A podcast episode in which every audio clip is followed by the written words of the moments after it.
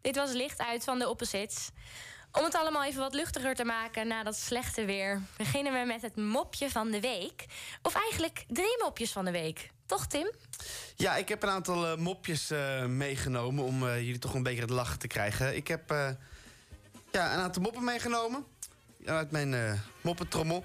Allereerst een vraagje. Hoe herken je een gierige kinderlokker? Wil je een snoepje kopen?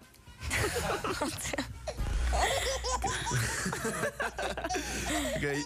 Wat is het verschil tussen een wasmachine en een leraar? Een wasmachine werkt op elektriciteit en een leraar werkt op mijn zenuwen.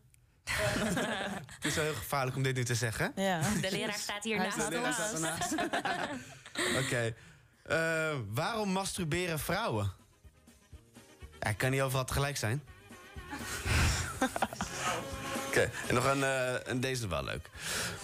Op een avond loopt Harry zijn stamcafé binnen en zegt... Wim, geef me snel een groot glas bier.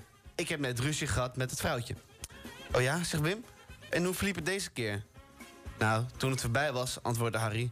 kwam ze op handen en voeten bij me. Echt waar, zegt Wim. Dat is verrassend. En wat zei ze? Ze zei... Kom onder het bed vandaan, vuile scheiterd. Lieve mensen, dit was mijn eh, moppetrommel.